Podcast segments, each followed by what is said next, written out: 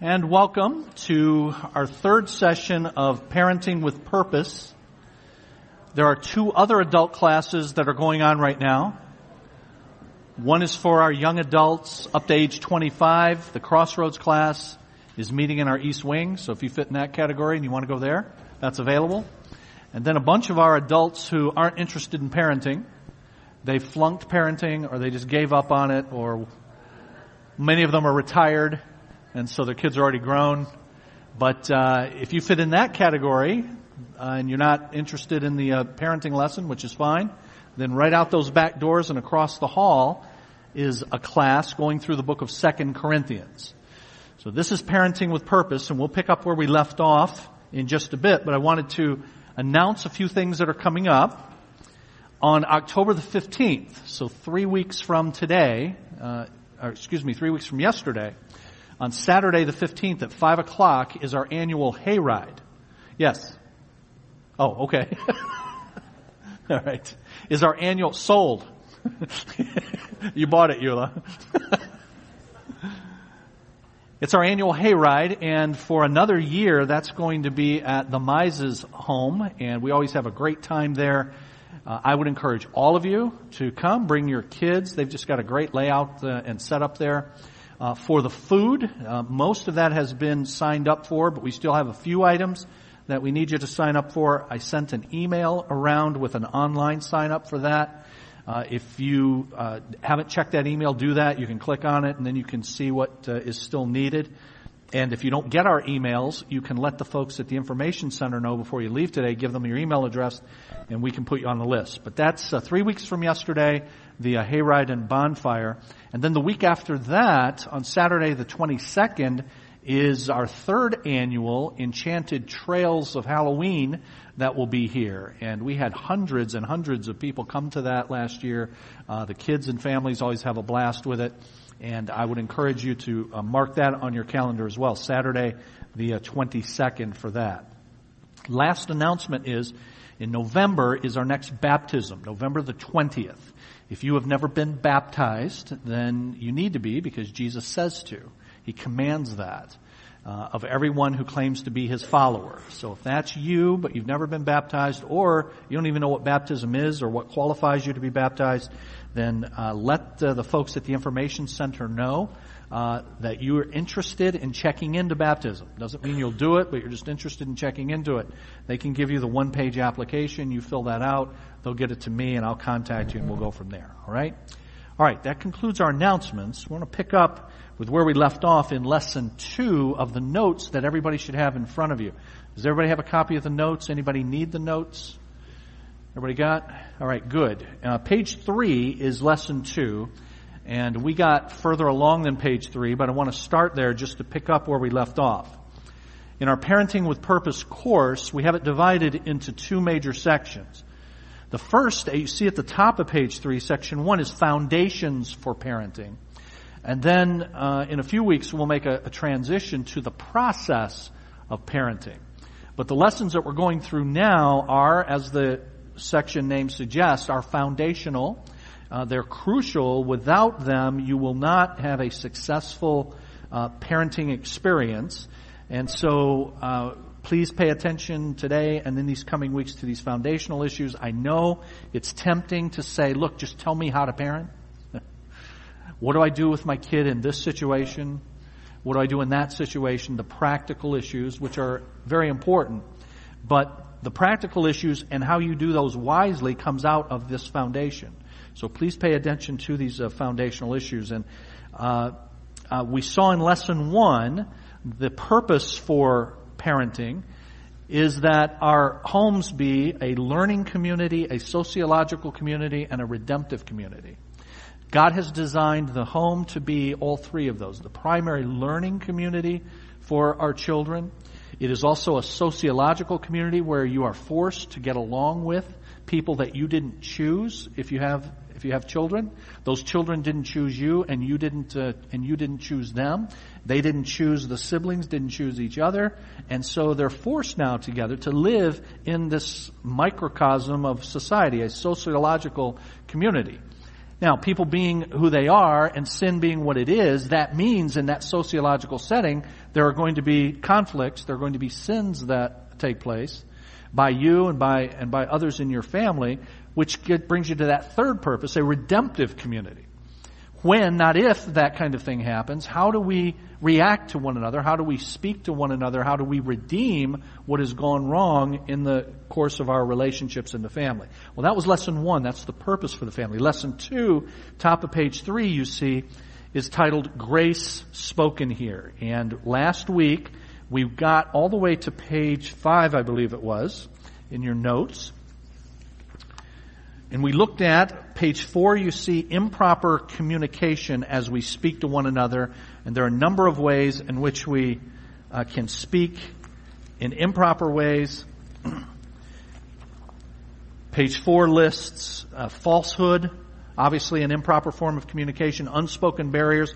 Top of page five then, unspoken expectations, unwarranted assumptions, and we left off with unedifying communication.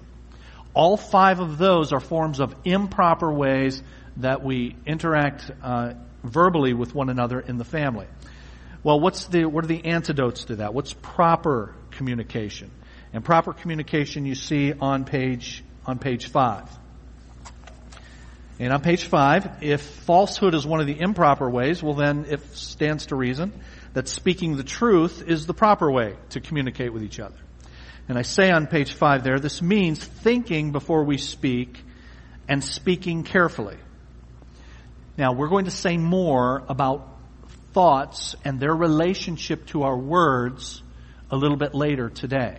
I won't spend a lot of time on it now, other than to say this, that it's not a matter of just managing your bad thoughts about people.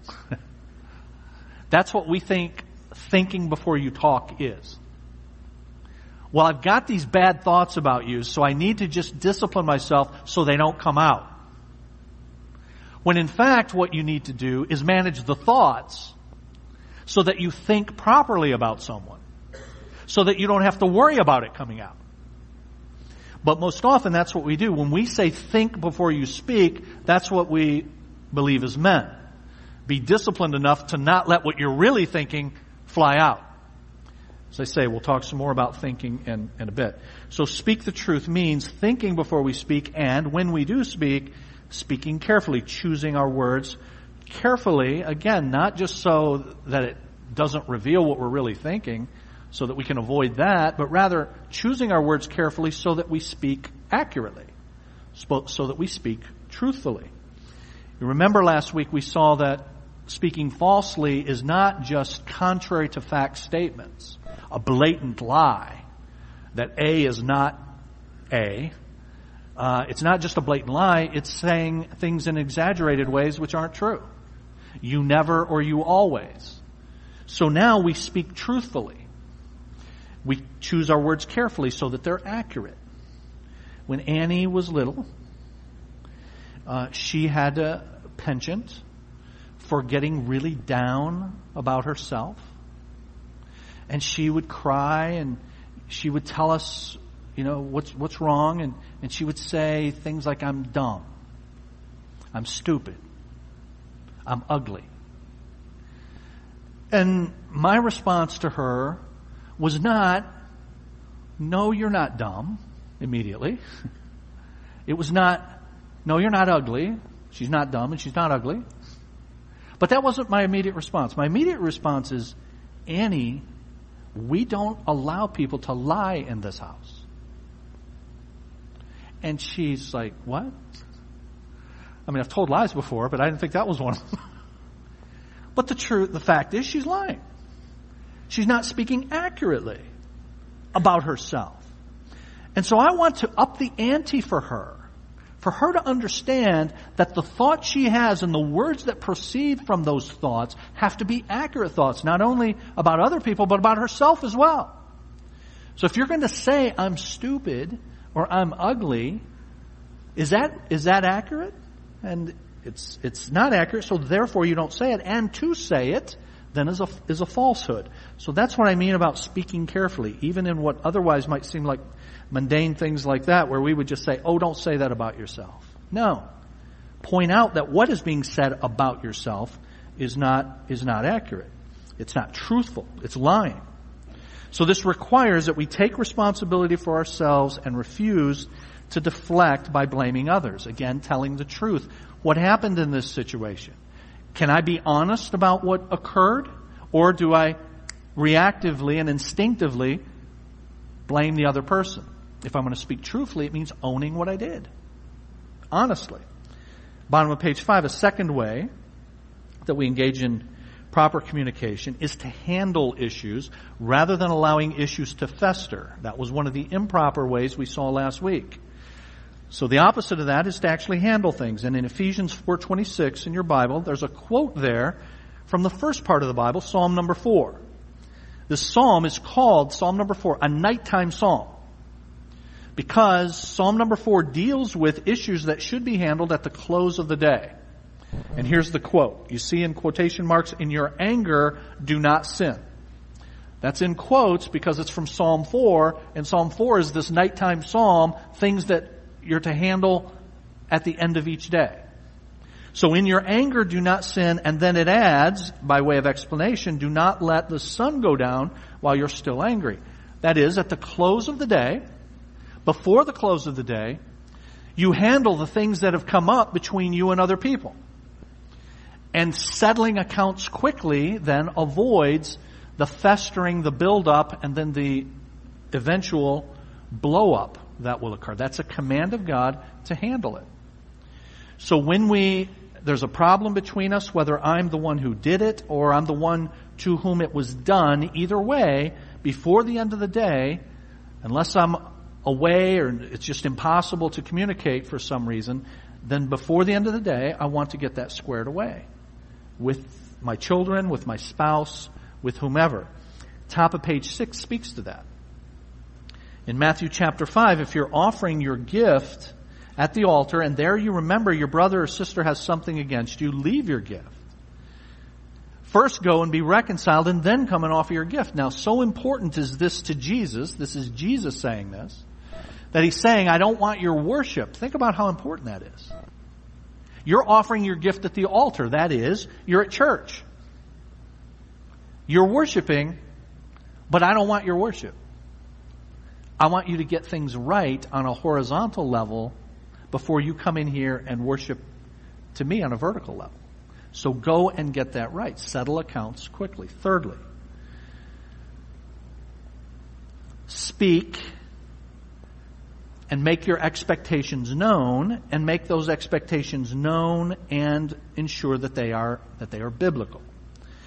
That is, we must analyze our expectations of our children, of our spouses, and then compare them to the Word of God, taking care that they are based on Scripture and not ourselves.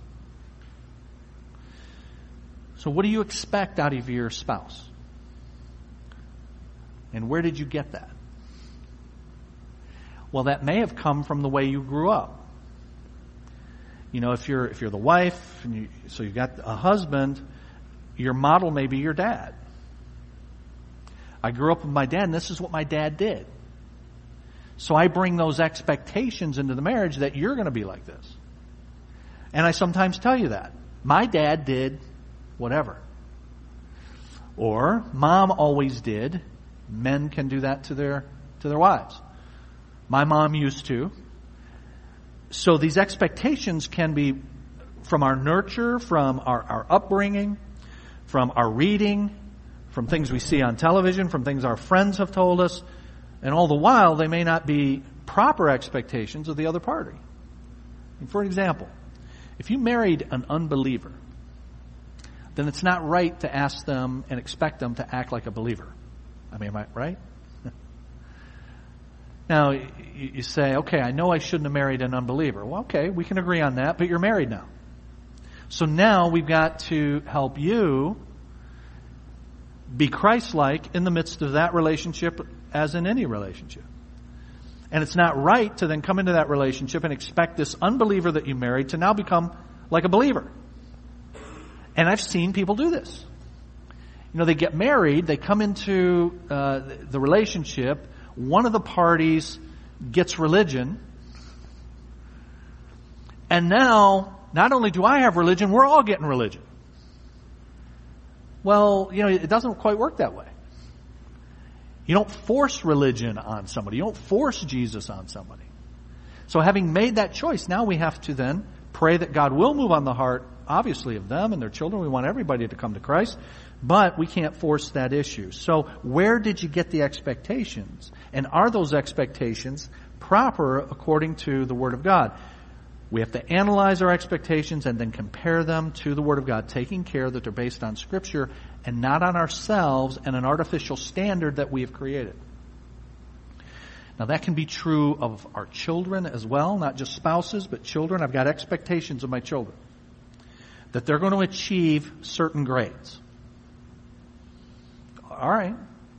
I'm just, tell me the chapter and verse.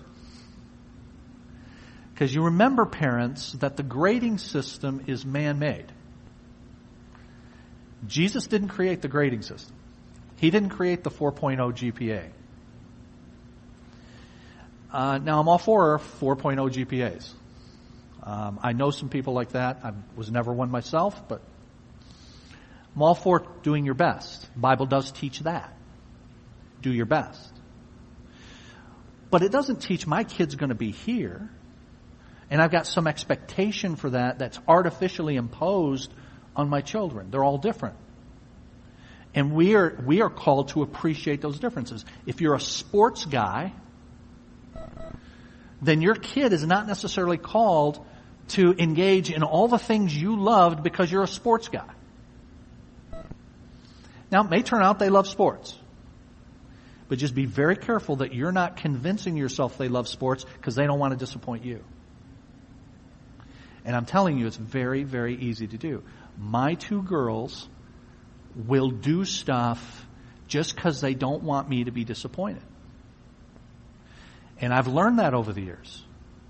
You know, Lainey played sports and she said to me more than once, you know, hey, I, am thinking about not playing. Are you going to be okay? Am I going to be okay with that? Yeah, I'm fine with it. But she had this idea that I might not be, because this really means a lot to daddy. Somehow I've communicated to her that this means more to me than it should. And our girls are Laney. Annie's more athletic. Laney is not as inclined that way. Annie likes it, and Laney not so much. They're different. So these expectations we can bring in. Hear this. You can end up reliving your childhood through your children. Be very careful you're not doing that. All right, number four, just the facts. Instead of making the improper, unwarranted assumptions that we talked about last week, we are people who deal in facts. We are people who deal in truth. If we are people of the book, if we are people of scripture, if we're people of the Word of God, if Jesus was right when he said to the Father, sanctify them by your truth, your word is truth. If the word is truth, then we're going to be people who base what we say and the assumptions we make on truth. Not unwarranted assumptions. Oh, I know what you're thinking. Well, no, you don't.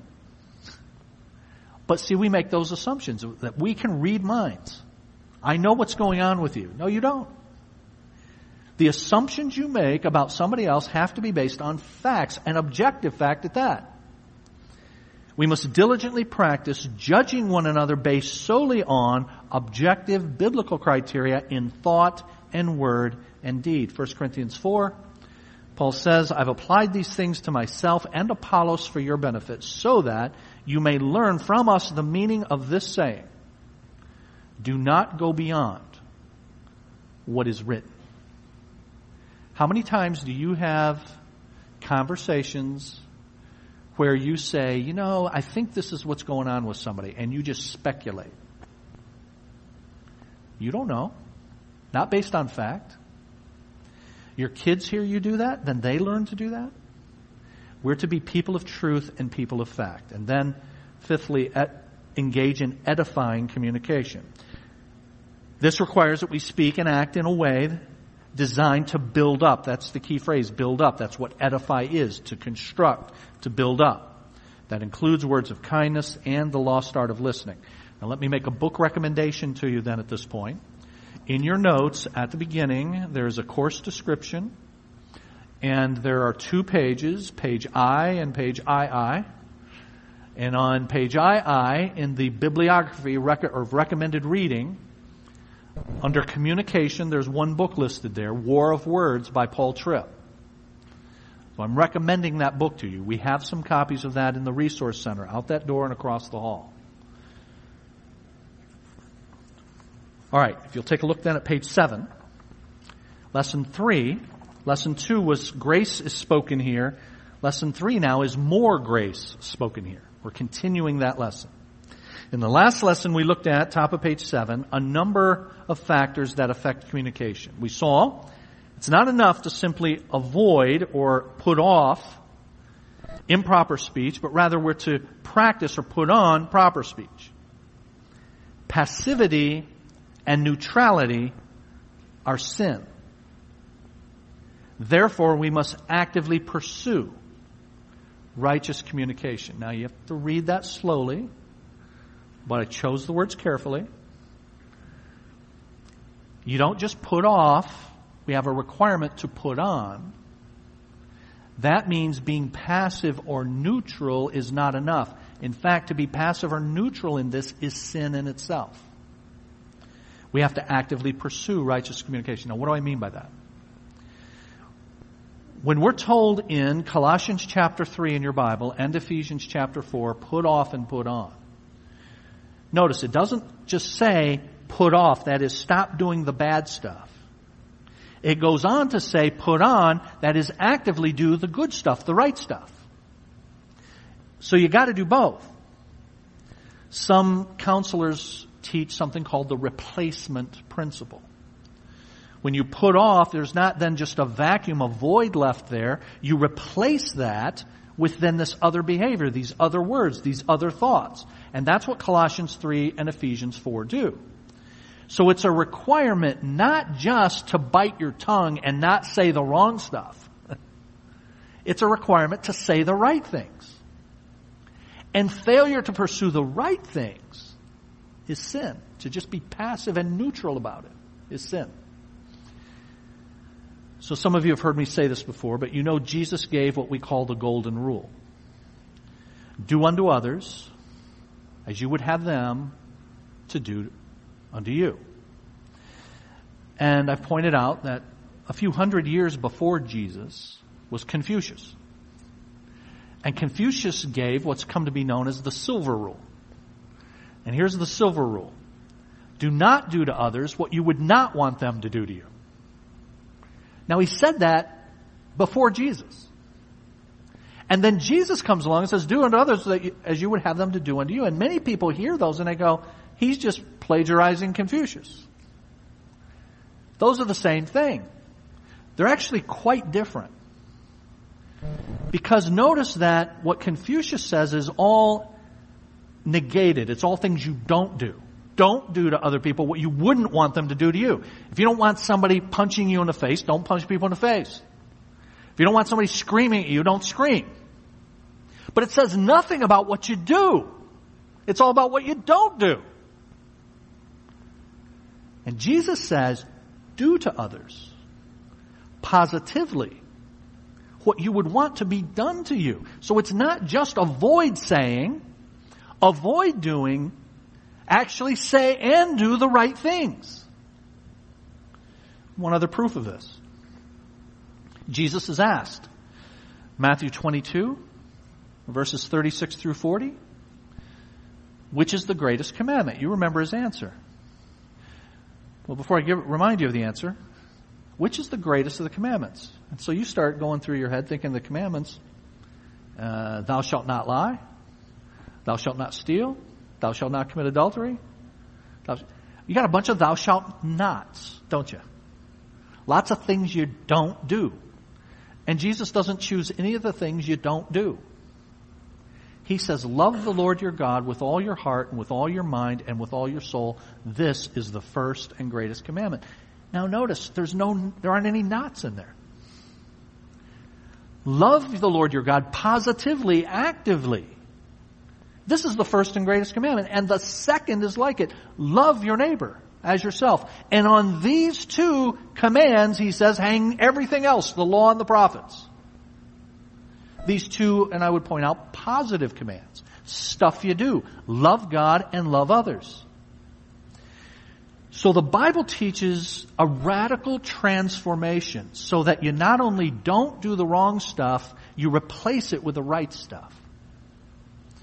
As you then think about your home being a redemptive community, and that redemption taking place through the edifying words that we are called to speak, as you think about that, dear friend, you, you don't have it if you think it's just stop doing stuff.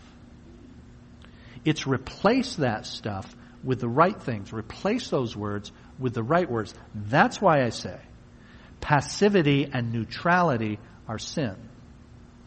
In the middle of that paragraph then, to the end, to that end, this lesson is going to expand on the final point of the one we just finished. The need for having edifying communication. That we positively speak words that build up, that edify. We're going to look at one final general rule of, revela- of relationship, and that is that of mutual submission at the end of this lesson, and that will serve as a bridge as we begin to look at marriage in the next lesson. So we must practice edifying speech or constructive speech. Ephesians 4, let no unwholesome word proceed from your mouth, but only such a word as is good for building up others according to the need of the moment so that it will give grace to those who hear. Now you just look at that verse there, friends, and you think about how many times you and I sin in the way we talk. Because how many, how many unwholesome words are supposed to come out of our mouths? None. Let no. So how many times you sin this week? Don't raise your hand. Don't give me a number. But it was a bunch. More than you can count. How many times you sin this morning? On the way to worship Jesus. Let no unwholesome communication proceed from your mouth. Now, that word I say here, translated unwholesome, does not refer only to foul language. It's not just you flying off the handle with a blue streak. It's that. It includes that, but it's broader. The term refers to any word that tears down. The antidote to unwholesome speech is speech that's constructive or edifying. And practicing that kind of speech requires some things. One, you focus on the problem rather than the person. If it's going to be a redemptive community in our homes, then when an issue arises, I need to focus immediately on the problem rather than on the individual. There's a Latin phrase ad hominem. Some of you may have heard that, but when you, hey, you'll see some ad hominem attacks tomorrow night during the presidential debate. It's Latin for to the person or to the man. And the idea there is that you don't attack the person's positions, you attack the person. And so we've had for decades now the what some have called the politics of personal uh, destruction of you just go after people rather than positions. So an ad hominem attack is that. It refers to, and it refers to speech directed at the individual rather than the issue. So obviously calling names of somebody, you're an idiot, you, and then whatever, fill in, okay, this is ad hominem, this is to the person, it's not to, it's not to the issue. To avoid speech that's directed at the person, here's what we must do. One, think about those persons biblically. So remember I said earlier that we would talk a little bit more about thinking pre- preceding our words. And here I'm saying if, if I'm going to talk in ways that are wholesome, then that's going to have to be preceded by thinking in right ways about the people to whom I talk. So how should I think about people? just people in general. Just putting aside what you know about the people in your family, just people in general. What do I know biblically about people? Well, I have a couple of things listed here, A and B. they're entitled to respect. Well, now why? How are they made? What does the Bible say about how every human being is made? They are fearfully and wonderfully made. It says that, doesn't it? It says they are made in what? The image of God, right? So, those, whatever your job is, think about the people at your work. How do you think about them? Are they entitled to respect? Do you think about them as made in the image of God and fearfully, wonderfully made? No, they're a bunch of jerks. The punks in the mailroom, you know, these kids at school, these yahoos. I mean, if that's the way I'm thinking, then that cannot but come out in my attitude and then uh, eventually in my words as well. So I've got to discipline my thinking so that I'm thinking properly about them and certainly as it relates to my children.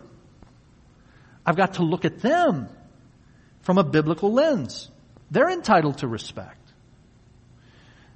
As littler people in, in, in our care, that doesn't mean that then I'm allowed to just say to them whatever I want or do with them whatever I want. They're entitled to respect as made in the image of God and fearfully and wonderfully made. Further, remember, as you look at them and everybody else, they're unfinished products. Because that's what you are.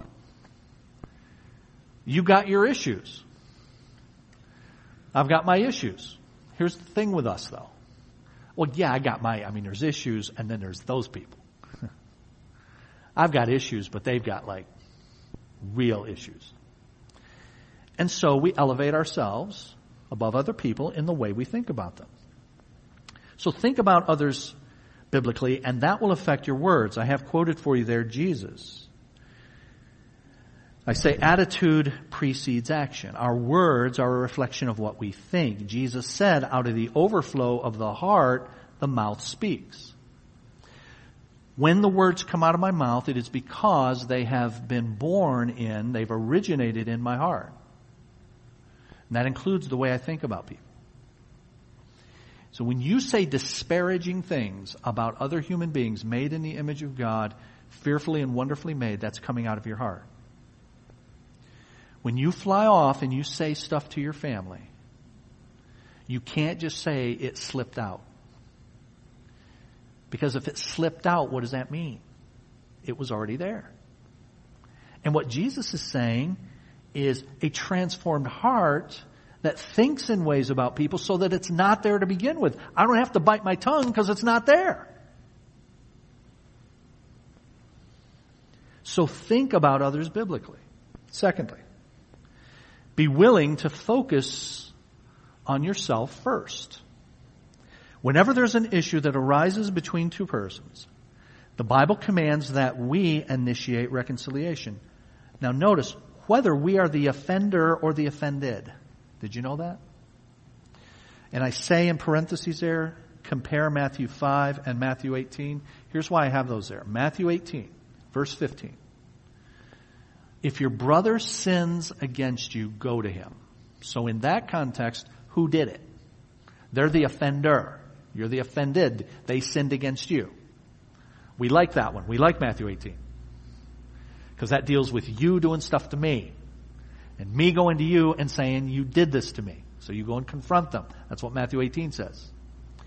But Matthew 5 that I quoted earlier says, if you're at church and you're offering your gift and you remember your brother has something against you, you're the offender. Leave your gift and go. Now get this, both of them, whether it's your brother has sinned against you or you remember that your brother has something against you, Either way, what does Jesus say to do? Both of them say go. Now, ideally, you know, in, in, in, whenever there's a conflict, you got two people, at least one of them has done something to sin or offend the other. Maybe both have. But in either case, if they are obeying those two passages, they both say go, whether you're the offended or the offend, offender, which means you would meet, you would run into each other coming to each other to get this straightened out. You say, wow, wouldn't that be beautiful if my kids did that, if my spouse did that? But whether they do it or not, it's still a command to you and to me.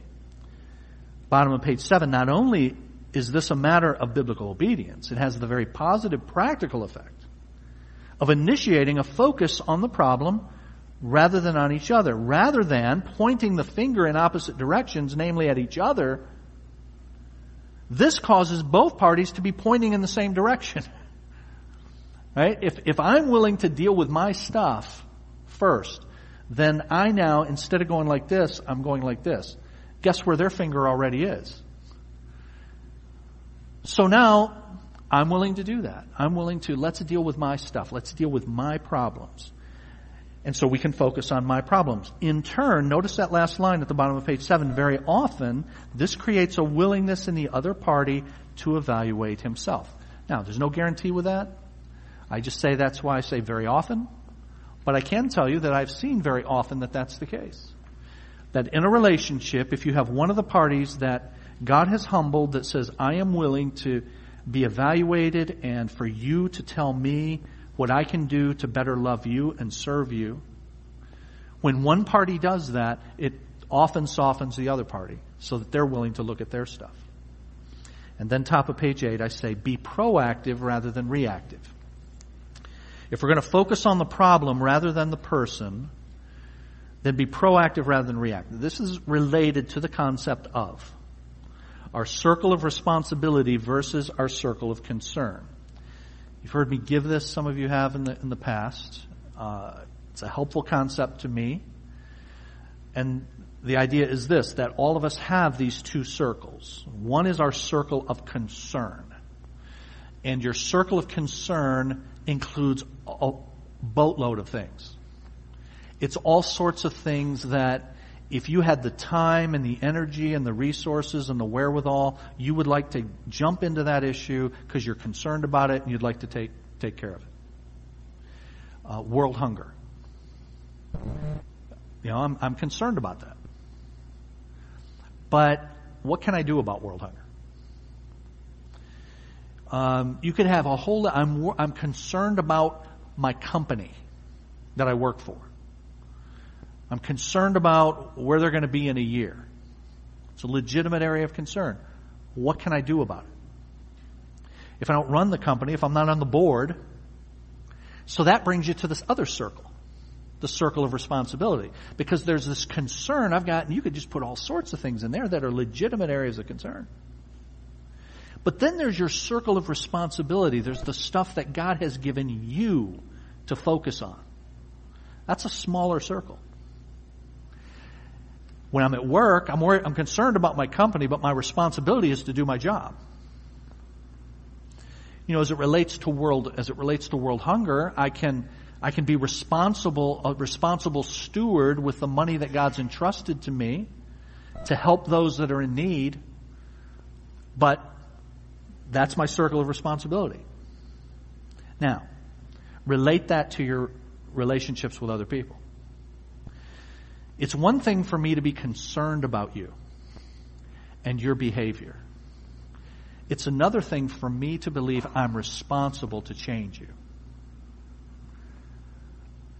In my circle of concern, it's certainly legitimate for me to be aware of issues with you, struggles that you're having.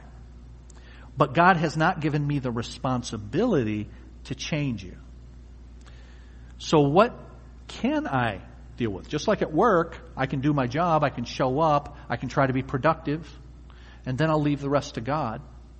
Now in my relationship, I'm not responsible to change you, but what I am responsible for is my own behavior.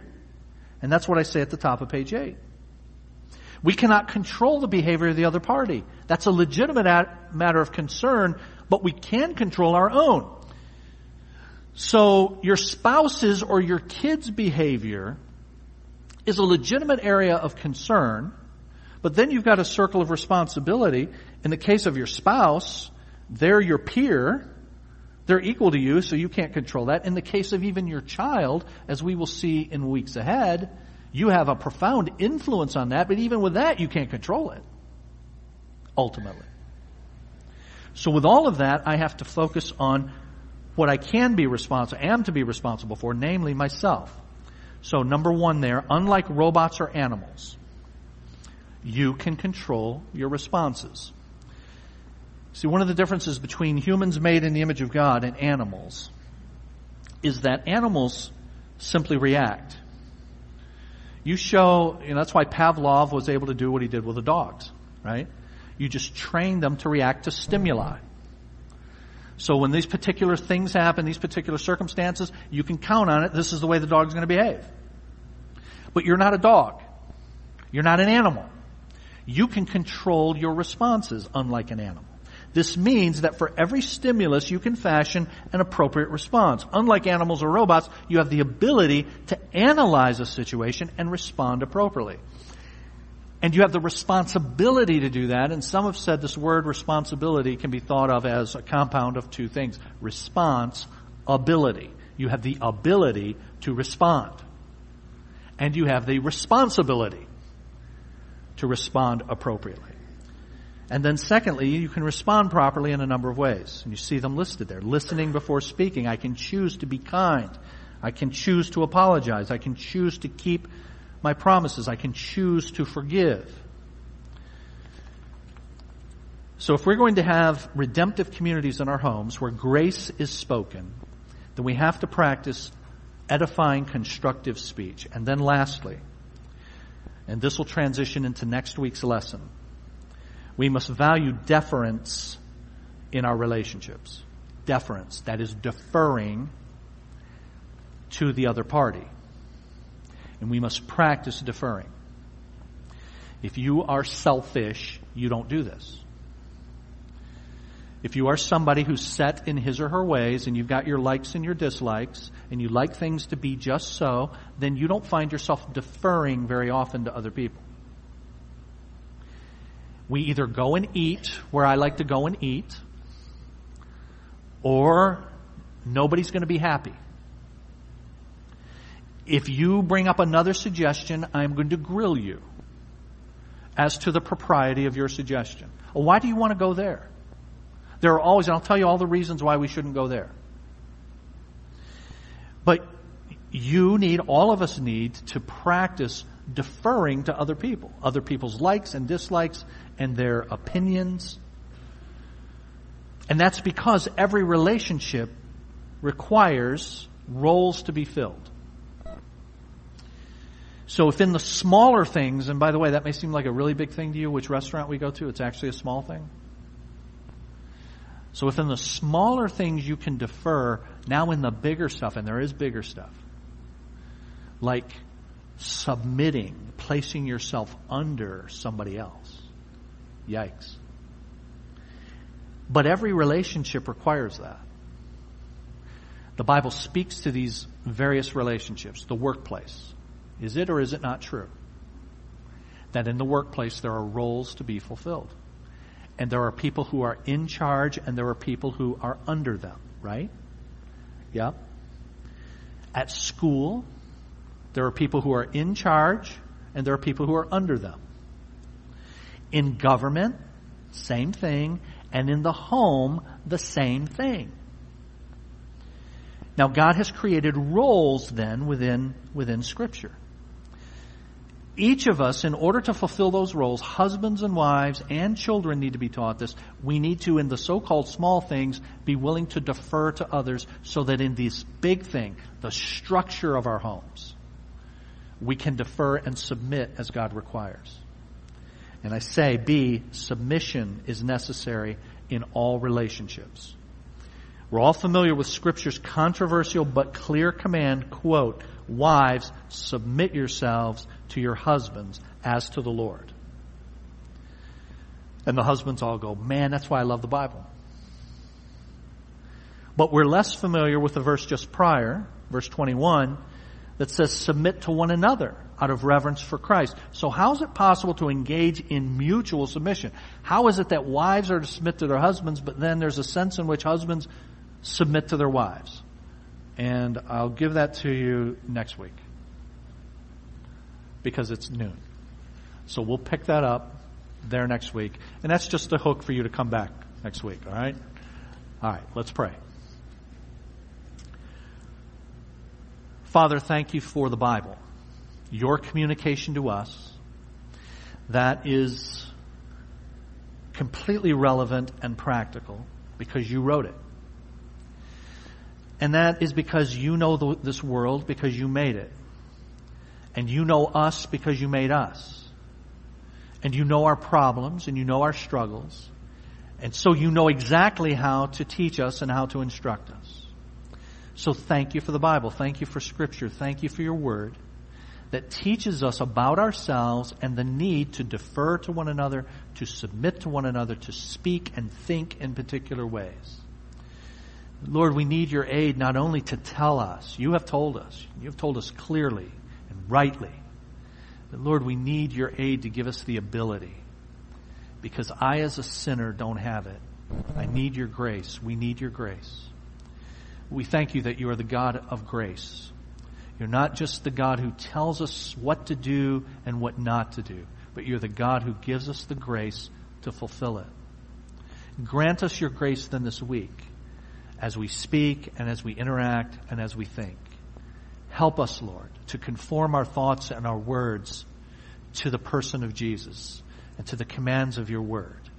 I pray that even this week we would begin to see some positive results of that, that only you can bring about. And then, Lord, we ask you to grant us safety this week as we serve you and to bring us back together next Lord's Day. We pray in the name of Jesus. Amen.